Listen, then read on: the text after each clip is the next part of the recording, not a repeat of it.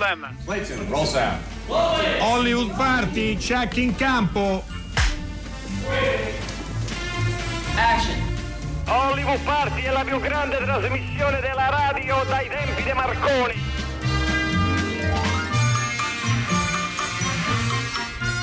Buonasera e benvenuti a questa nuova trasmissione di Hollywood Party. Io sono Dario Zonta, ovviamente accanto a me gli Sherpa, come dice Enrico Sì. Magrelli. Ciao Enrico. Ciao, ciao, Siamo ciao noi. Dario, buonasera a tutti. Eh, abbiamo una bellissima trasmissione, soprattutto un grande ospite eh, che torna a dialogare con noi, Franco Piersanti. Buonasera. Buonasera. e Ciao, ciao, benvenuto. Ciao, buonasera, Hollywood grazie. Party. Hai molto freddo? Perché ti vediamo imbacuccato a dovere. insomma.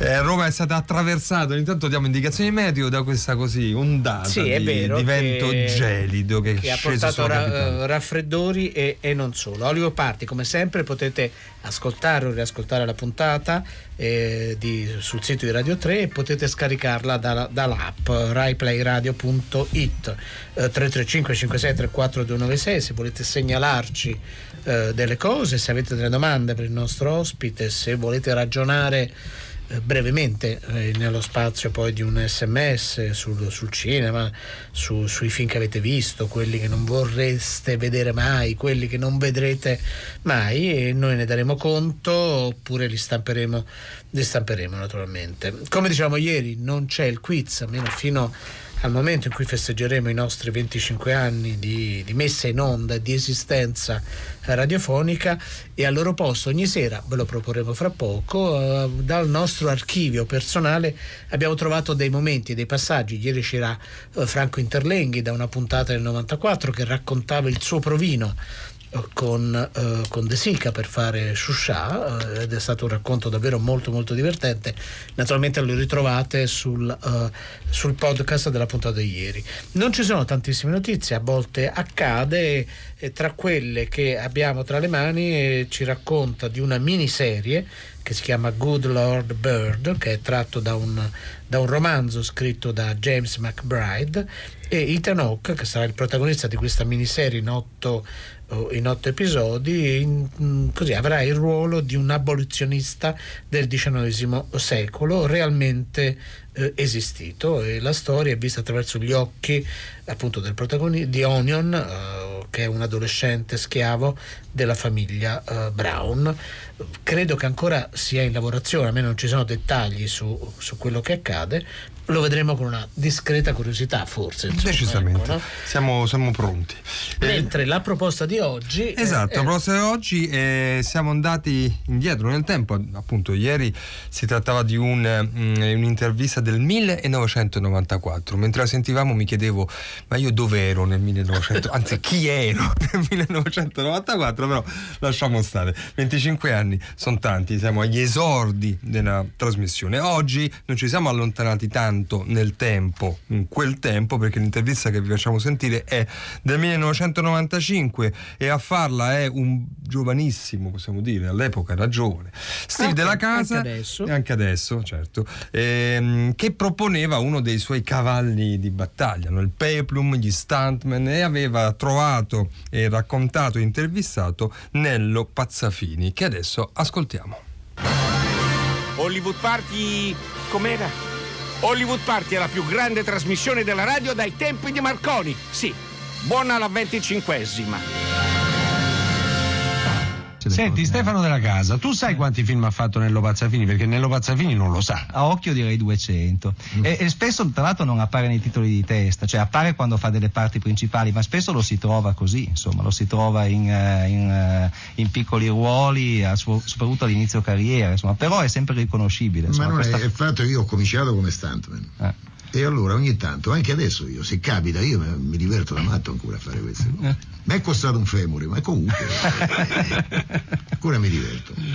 Cioè ancora fai lo stuntman? Sì, sì, se capita, sì, io vado, mi diverto da matto a fare queste cose. Anche se è faticoso perché ormai, sai, gli anni ci sono. eh. Comunque, Quanti ne hai? Te lo possiamo chiedere, dai. 62. E fai lo stuntman Sì, sì, ancora? eh.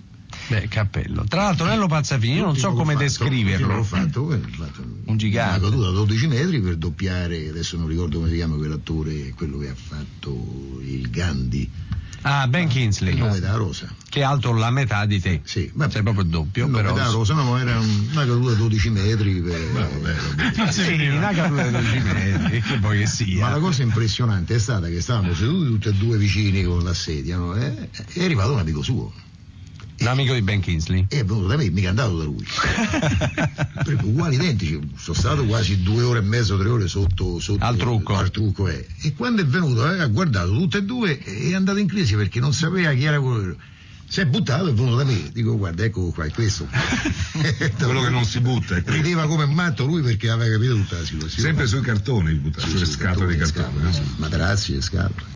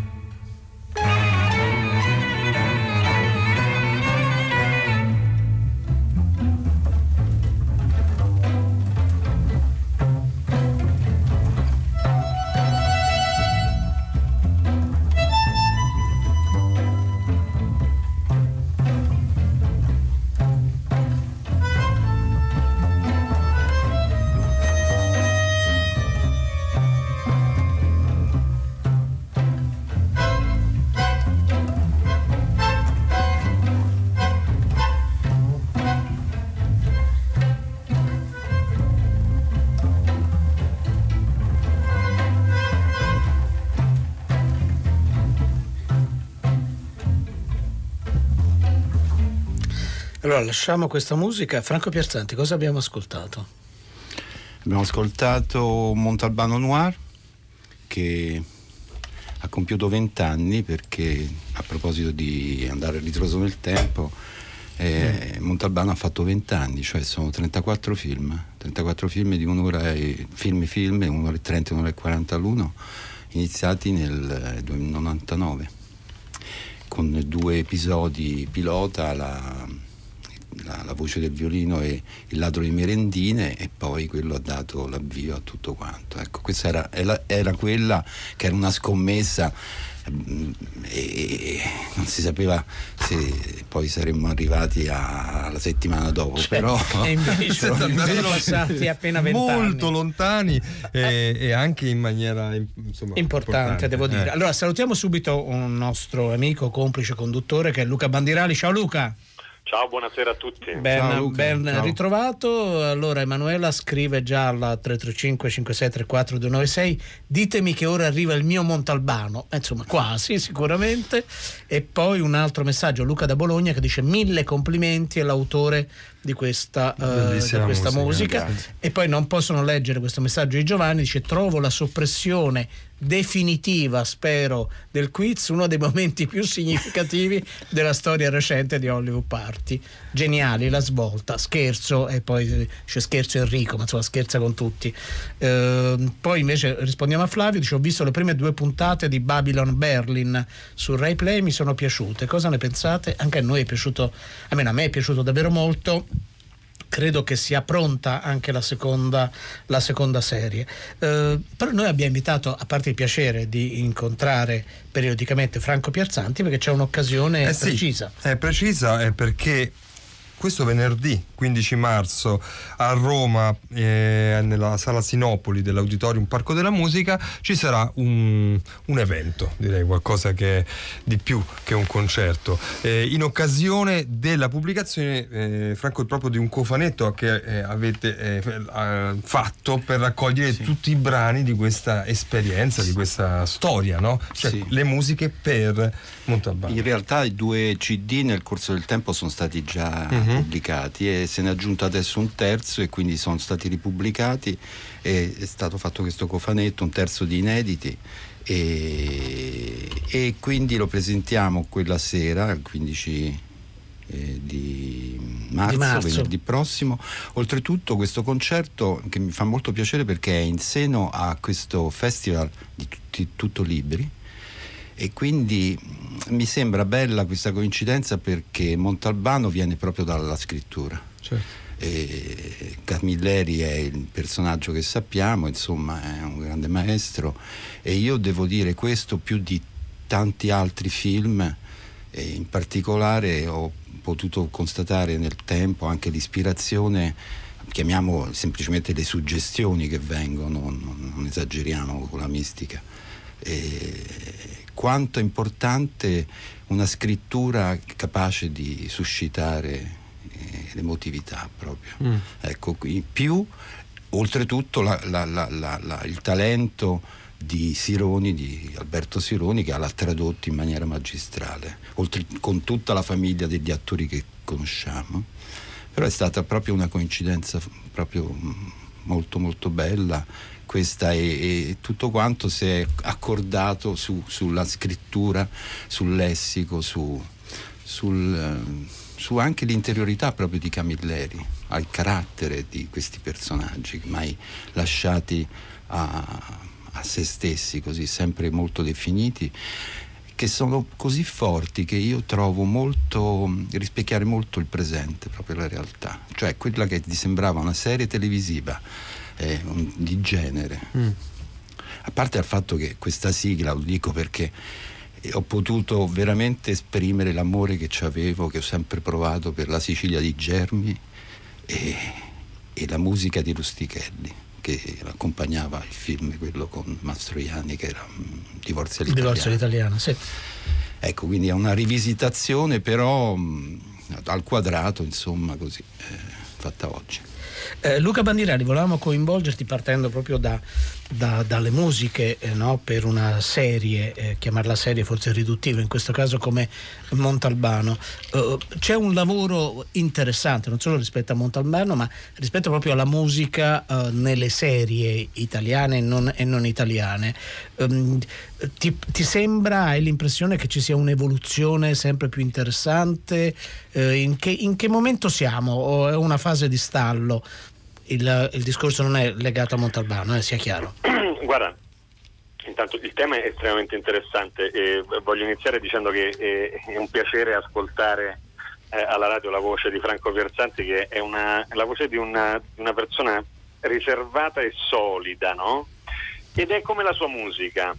Allora, questa chiave di solidità e, e- e riservatezza eh, riesce a tenere ehm, sia sintatticamente che, che- che esteticamente l'estensione abnorme che, che è la grande sfida della, della serialità, oltre alla mancanza di chiusura. no? Eh, Montalbano non finisce mai, eh, adesso ha cominciato anche ad andare a ritroso nel tempo e, e- e- a, a diventare giovane e nello stesso tempo a continuare a muoversi in avanti. La musica, eh, se eh, la musica seriale, in questo senso non in senso musicologico, ma nel senso della drammaturgia delle serie tv, se la musica delle serie eh, fosse eh, tutta mh, tematica eh, alla ricerca eh, di effetti di riempimento, di saturazione, di traduzione delle emozioni, come la vecchia musica per film, eh, è, è, ovvio che dopo due o tre puntate eh, non ne potremmo più. Eh, se avete notato, oggi si tende anche eh, sulla sigla a contenere il più possibile no? il, materiale, il, materiale, musicale. Ecco, Piersanti eh, è sempre stato un, un musicista con un'inclinazione alla desaturazione. Se pensiamo ai, ai, ai, suoi film che a me eh, sono piaciuti di più in assoluto, eh, per esempio La stella che non c'è eh, di Amelio, ehm, pochissima musica, credo non più di 8-10 minuti, pochissimi 5, strumenti. 5, dice minuti, Franco, ecco, sì. Io mi ricordavo 8, figurati. ehm, e, e un solo strumento praticamente, eh, un violino, eh, eppure uh, un'intensità e una forza e una capacità di farsi riascoltare. Pensate a questa capacità di farsi riascoltare. Un'altra cosa che mi viene in mente era ehm, il lavoro eh, enorme fatto per Corto Maltese, a proposito di scrittura e di, mm. eh, dire, di spessore. Eh, Corto Maltese è, è, è stato il, il grande eh, fumetto, il grande romanzo a fumetti che tutti conosciamo e ovviamente non aveva un campo sonoro, non aveva un, una musica. Terzanti è stato chiamato a inventarla quando scrisse la musica per le, eh, gli adattamenti animati e, e venne fuori un, uh, un insieme di, di, suoni che sembravano proprio essere quelli di, eh, di Corto Maltese e che non, non ci stancano. Ecco, questa secondo me è la caratteristica ho semplificato in modo orrendo. No, no, Però, ma abbiamo capito. È, è, quello che mi interessa di più. No, no, è evidente. Devo dirti, proprio perché non siamo appunto eh, non, non, ci sono le immagini che eh, Franco Pierzanti eh, ha avuto un garbato rossore ascoltandoti proprio, no? Anzi è rossissimo, eh, questo sì, diciamo. Grazie Luca, poi, poi, ne... poi dopo ne parlerete poi, a parte, certo. allora vogliamo ascoltare invece dalla tua sterminata filmografia, Franco. Uh, insomma, insomma adesso non li ho contati, ma sono davvero tanti. Allora andiamo proprio agli inizi. Ma insomma Silvia, io sono ancora sono ancora, ma sì, insomma, diciamolo, sono ancora molto giovane, tu pure sei giovane. Quanti anni hai? Ma, ma ce lo sai, non me lo ricordo mai. 22. Ah, 22. Insomma, mi devo laureare, devo lavorare per vivere. Come faccio a mantenere il bambino? Che faccio? Mi metto a lavare i piatti, fare i letti da mangiare. Ma scusa, io? Ah no, ma no, no, hai ragione, sarebbe il meno. E io come faccio? Come faccio? Non riesco più a leggere, a fare niente, ad avere una vita mia. Questo c'era nei film americani di 40 anni fa. Mi pare i tempi siano cambiati. Ma perché ci siamo sposati? E mica mi ricordo perché. perché. Sì, lo so. Eh, no, no, non so. Eh? Non siamo stati mezz'ora bene insieme. Non ti pare giusto che me ne vada per un po'? Ecco, guarda, quando fai così proprio non ti capisco. Ma che senso ha che esageri se... Ma che fai? Ti accendi una sigaretta? Ti sei messa pure a fumare adesso? Ah? Al piccolo non ci pensi. Vabbè, se la mettiamo su questo piano. Vado a chiamare Andrea così ti saluta. Ma perché fai queste scene? Lo sai benissimo che non mi sopporti più di tanto. Sei tu il primo a riconoscere che non stiamo bene noi due. Sì, sì, tutto giusto, tutto giusto. Beh, questo è un leggendario dialogo di un film ormai leggendario che è Io sono un autarchico di Nanni Morenti 1976 che segna, se non erro, anche l'inizio eh, della carriera di compositore di colonne sonore per il cinema di Franco Piersanti. E probabilmente l'hai raccontata più volte questa storia, ma visto che siamo anche in un, così, in un clima nostro di rievocazione di storie, sarebbe bello che ci ripetesse insomma eh, come andò questo incontro. Come funzionò Ah, questa lavoro? Ci siamo incontrati a una festa mh, grazie a degli, insomma, degli amici comuni e eravamo seduti su un divano, proprio sembrava il film, un film di Nanni. e lui mi ha detto: Ma tu che fai? Io faccio, io studio musica perché io stavo ultimi anni al conservatorio nel 75. mi mi ha detto: Ma mi daresti una mano a, a scegliere, a mettere delle musiche, un lavoro che io sto facendo tu- su tutte le domeniche, perché Nanni girava soltanto la domenica perché tutti erano liberi la domenica, studiavano, lavoravano. E quindi mi ricordo che queste adunate, io non, sono stato una volta perché girammo una scena al, al- al- in un teatro off di questi sotterranei. E, e quindi dopo questa- queste riprese interminabili finalmente si arrivò al dunque e, e gli aiutai a scegliere delle musiche di repertorio ma più eh, scrissi un pezzettino che devo dire ho ritirato fuori quando c'è stato il concerto Certo. con Nanni che Che il nostro ascoltatore ha rievocato. Che ha visto a Cagliari perché non esisteva né più musica né, né registrazione nulla insomma e sono di quelle cose che così certamente è veramente la preistoria del- dell'uomo quelle. la preistoria dell'uomo. Parliamo degli anni 70, dai, non stiamo parlando dell'età sai. del bronzo. Poi noi abbiamo mandato una clip in cui non c'era neanche una nota, tra l'altro, no, però era certo, un'occasione certo, per mettere in moto la, eh, la memoria e il ricordo.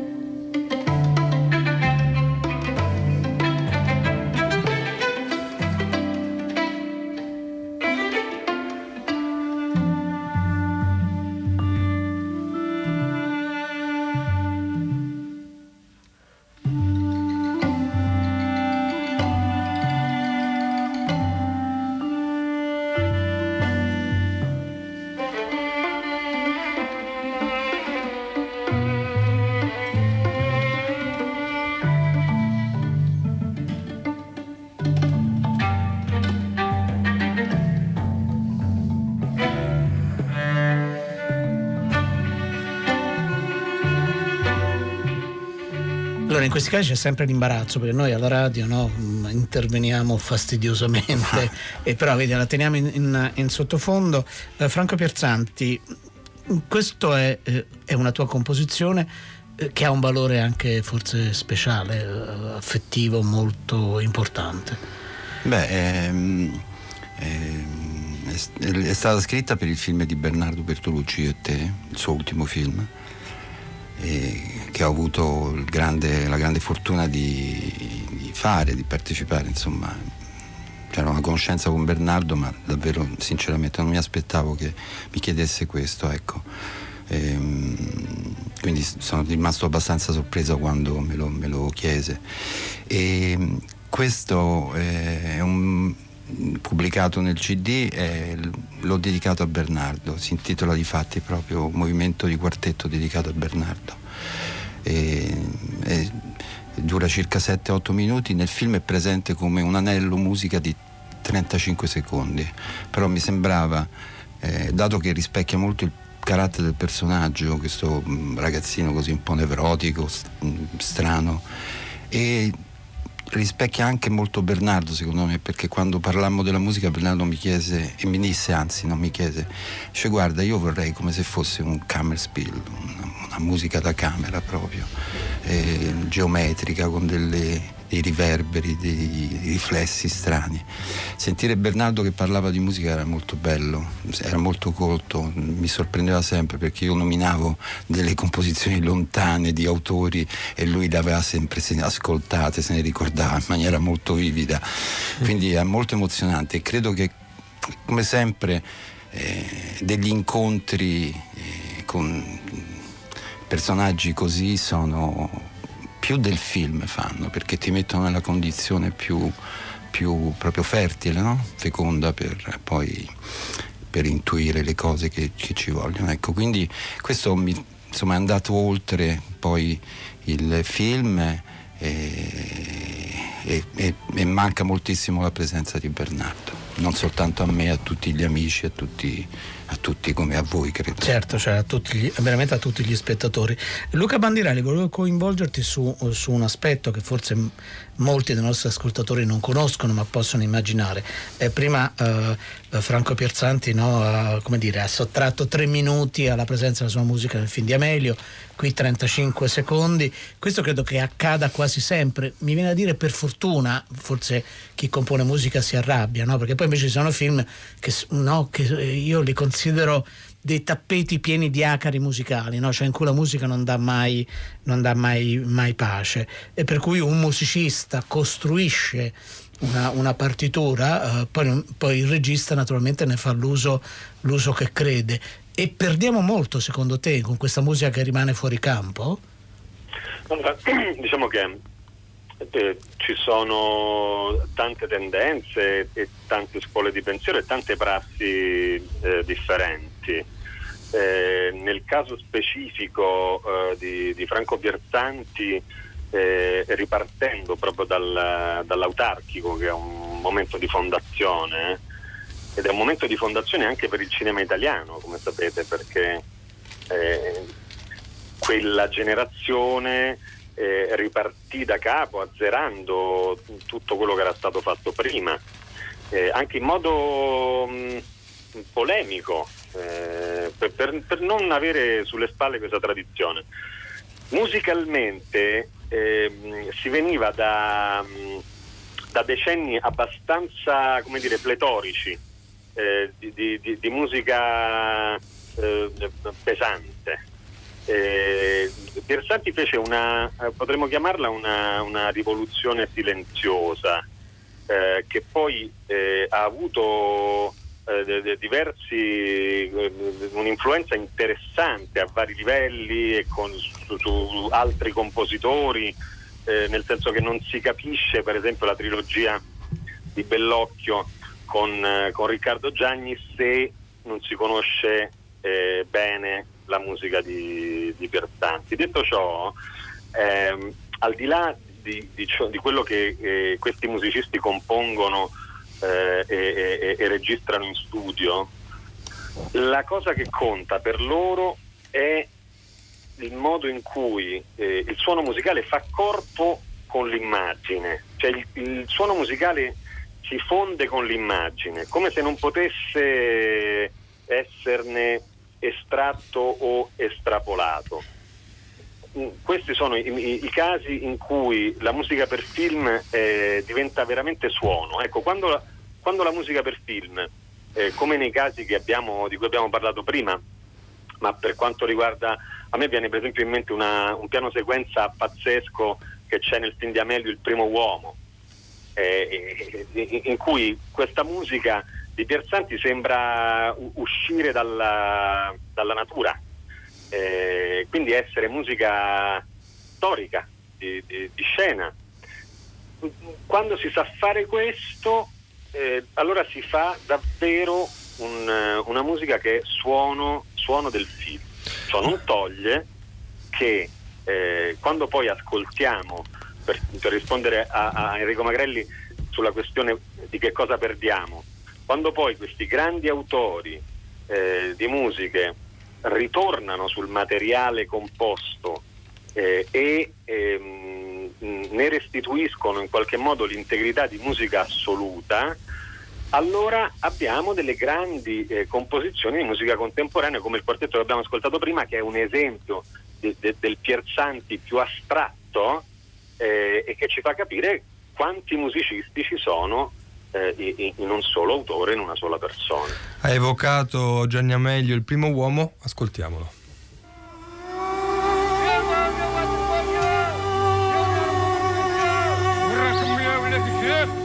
وراكم يا ولاد الكلاب اللي حاكمه يا فكاشه وراكم يا كلاب اللي حاكمه يخلص وراكم يا كلاب خليني حق ما يخلص معايا وراكم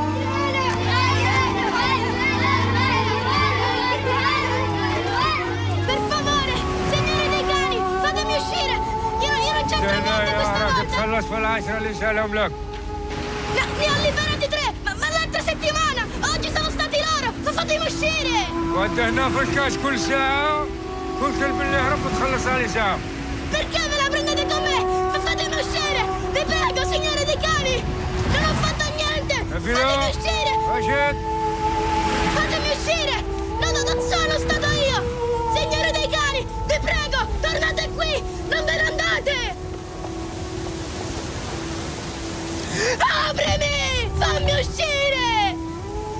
di merda! Deficiente! Bastardo! Imbecille! Brutto schifoso che non sei altro! Ecco, questa era una sequenza appunto dal primo uomo di Gianni Amelio. Luca Bandirali ci ha un po' raccontato da persona sua come le musiche di Piersanti interagiscono, entrano o escono dalla trama eh, del film. Non chiederò a Franco un commento riguardo a ciò, lasciamo il, il critico e l'autore su due piani eh, diversi. Vorrei invece chiedere eh, un qualcosa di più cronachistico, se mi permette, a Franco Corosanti rispetto a quello che andremo a sentire venerdì 15 marzo, cioè esattamente come avete composto questa, questo concerto, insomma, che si terrà appunto, lo ricordo, in Sala Sinopoli alle 21 all'Auditorium Parco della Musica in Roma. Guarda, eh, sì, mm, volevo fare una, una- una- una nota al- al- alla bellissima esegesi che posso dire mi fa un certo effetto sinceramente eh, di- di- ascoltando Luca e questa generosità di, di giudizio insomma. Ehm, rispetto proprio al concerto ehm, ho preferito più di altre volte, questa volta proprio in maniera dichiarata, di rischiare, rischiare con un programma che non fosse i film eh, fatto da, da appunto dei, film dai titoli conosciuti, eh, quindi a fare anche un percorso storico se uno vuole di, di quegli anni, no? con quegli autori e così via ma piuttosto ehm, e difatti devo dire che ho un, pochino di timore perché potrebbe essere che poi nell'ascolto puro diciamo possa mm, non so ehm, fare un certo effetto perché queste musiche hanno una qualità eh, mi sembra eh, quando sono riflesse dalle parole da, quel, da, quel, da quell'ambiente proprio questo non toglie che io, eh, anzi, le ho curate molto perché sono, eh, ho usato anche un metodo di scrittura eh, proprio per via della serialità. Invece di, eh, di- di- di- di fare i, i piccoli pezzi che servivano, di di solito lo, lo faccio spesso, però qui l'ho fatto più che alt- più di altre volte. Ho proprio scritto dei lunghi pezzi mm, che contenevano un'idea del genere, declinato in tante maniere. E quindi eh, può darsi che poi nell'ascolto del pezzo eh, per esteso ci siano delle zone che non, non- non rispondano a quello che, che- che- perché siamo nel vuoto della sala, quindi diventa un po' assoluta la No, cosa. però può essere un'esperienza d'ascolto. Però mi piace rischiare e quindi mi prendo tutta la Fai, responsabilità. fai benissimo. Tra l'altro è arrivato un messaggio molto, davvero molto piacevole di Francesca. Dice: Pensavo che Radio 3 eh, fosse, stasera fosse iniziata prima del solito, del suo orario. Stravinsky, no, Pierzanti, bravissimi. E poi chiedevi i nomi degli esecutori, ma eh, non te li ricordi tutti de- delle musiche che abbiamo Beh, sentito? no, mi fa piacere invece citarli perché sono persone, per- eh, musicisti straordinari con i quali collaboro da tantissimo e che rimangono sempre in secondo piano, no? se non- uno poi non va a leggere i nomi alla fine del film sui titoli di coda o nei CD. E c'era un violino che è una violinista australiana che vive qui da più di 40 anni, che si chiama Lisa Green, un violoncellista che si chiama Luca Pincini, una viola che si chiama Nino Circugno e un percussionista che si chiama mm, Antonio. mm, Antonio, Antonio mi perdonerà se mi sta ascoltando, ma amici amici, ma c'ho quella classica. No, accade, Ecco, accade, succede. accade. Comunque, un gruppo storico di musicisti st- veramente bravissimi, a cui, a cui devo molto, molto di più di quello che, che loro sanno perché mi hanno sempre restituito molto di più di quello che io ho scritto. Allora, noi salutiamo oh, Luca Bandirali, grazie Luca di essere stato con noi. Salutiamo, Grazie Luca, ciao. sal- salutiamo Franco Pierzanti e buon lavoro. Grazie per l'ospitalità. È un piacere come sempre.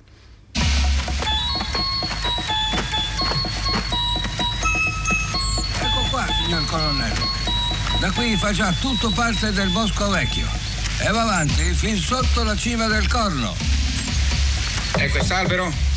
Come mai non è stato utilizzato? Ah, questo qua è crollato da solo. È morto per vecchiaia, signor colonnello. Voi sapete bene che anche la buonanima di vostro zio qui non ha mai osato toccare neppure una di queste piante.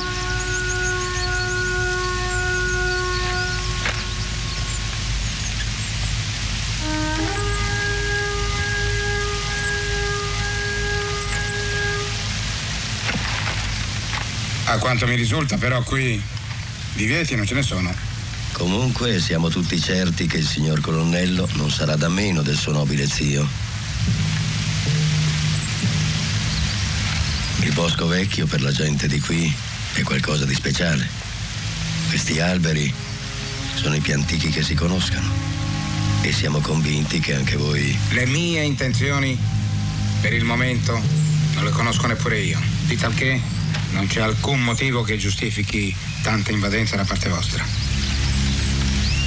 Egregio colonnello, è inutile che vi scaldiate tanto, non è proprio il caso. Sentite, giovanotto, Statemi a sentire voi invece.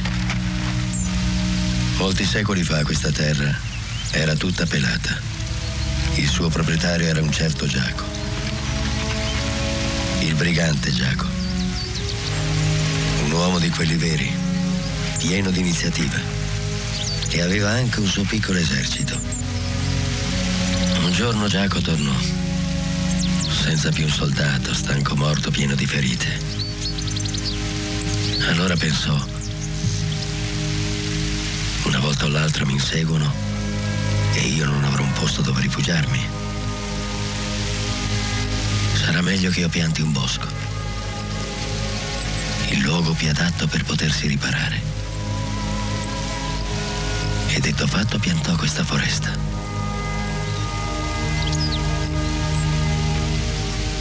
Da allora sono passati tanti di quegli anni che sarebbe inutile contarli.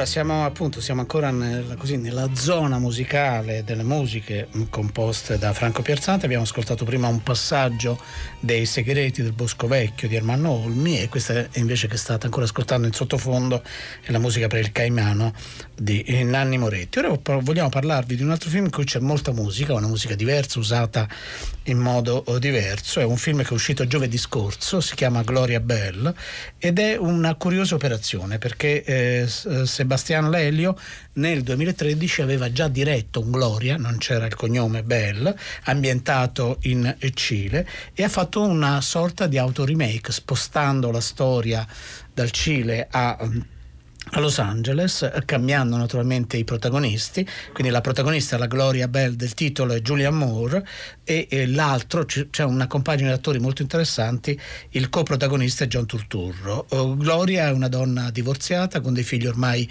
uh, cresciuti ed è una donna forte e fragilissima, innamorata dell'idea dell'amore, che frequenta spesso luoghi in cui si balla con ritmi di eh, tantissimo tempo fa. Infatti Gloria nella versione versione, eh, nella prima versione finiva con eh, la, la, famosa canzone di, di Tozzi, qui questa volta Giulia Moore balla nella scena finale che è notevole, Giulia Moore è bravissima, è straordinaria come sempre, invece ascoltiamo Gloria nella versione internazionale interpretata dalla uh, Branningham.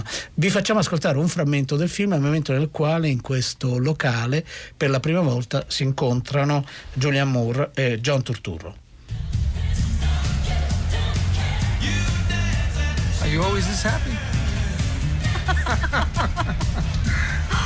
uh, no. Uh, you asked me and I, I laugh, that's all.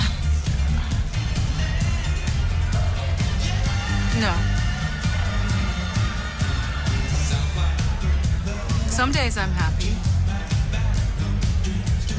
Some days I'm not. Like everyone. Like everyone. Come here a lot? Yes. Uh, yes, I'm. No, not a lot. I mean, um, just sometimes. When I feel like it. When I can.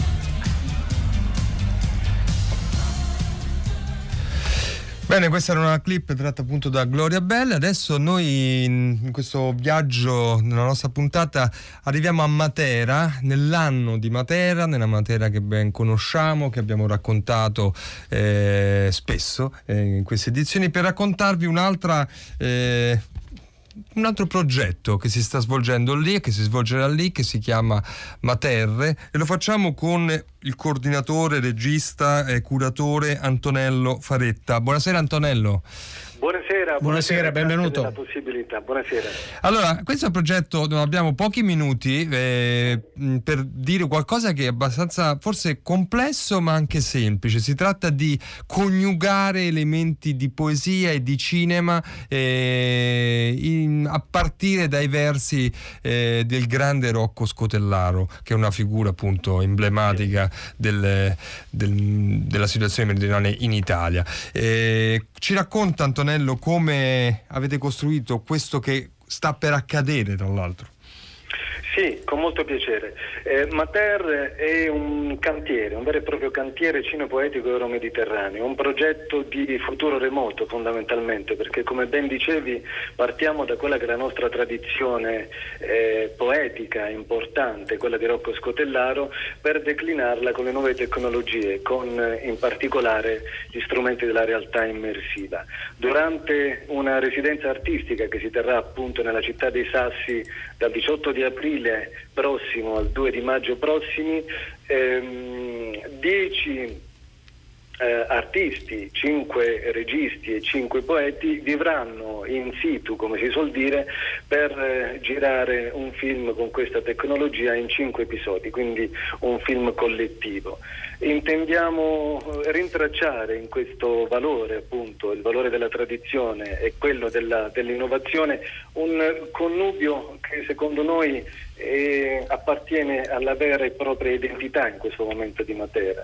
Preservare appunto le grandi tradizioni del posto e cercare di affacciarsi al futuro. Ma Matera non è soltanto, Mater non è soltanto un progetto cinematografico, quindi un film collettivo, ma anche un blog dal titolo Carte d'identità che si interroga appunto sui, sui valori della modernità e sull'identità contemporanea, declinata in maniera interdisciplinare, come dicevi, con il cinema, con la poesia e con, se vogliamo, l'antropologia delle libertà. Il film verrà rilasciato in anteprima mondiale il 24 di agosto proprio a Matera per iniziare da quel momento in avanti un tour mondiale. Saremo a New York, saremo a Madrid, saremo a Barcellona, saremo in Spagna, saremo in, in Francia, a Parigi e in molte altre città. Eh, il 24 celebriamo il rilascio del film appunto con una eh, festa della terra, terra intesa come valori di appartenenza eh, linguistici, culturali, tout court, ehm, in cui produrremo una, una operetta, l'operetta Mater, Tony Balanescu Quartet con Luigi Cinque e gli stessi poeti che partecipano alla realizzazione del film realizzeremo questo spettacolo a più voci che annuncerà appunto a Matera, alla Lucania, alla Basilicata all'Italia la realizzazione di questo, eh, di questo film innovativo. Diciamo. Su questo non c'è eh, davvero dubbio, naturalmente poi ne daremo conto quando appunto ad agosto eh, avremo anche modo di eh, vederlo. Grazie a Antonello Faretta Grazie mille a voi. e buon lavoro naturalmente. Insomma. Grazie mille. A grazie presto, mille. a Buona presto. serata. Anche a lei. Eh, siamo arrivati alla fine, vi lasciamo in compagnia di Tre Soldi questa settimana, è andata in onda ieri la prima, la prima parte, stasera la seconda, domani la, la terza, Neve e Fuoco, l'Italia in Argentina di Graziano Graziani.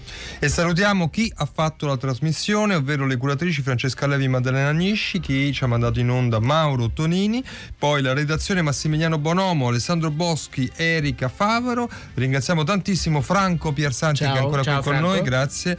E Antonello Faretta che era in collegamento da Matera, Enrico Magrelli, Dario Zoppa E Luca Bandirali. E Luca che- Bandirali. che è laggiù nel, nel Salento. Fondamentale, no? oggi Lontanissimo e vicinissimo. Eh, Giovanni scrive, adesso ragioneremo su questo libro che segnali e conferma, Bernardo Bertolucci manca davvero a tutti, ci scrive Giovanni. Eh, a domani, state bene, ciao.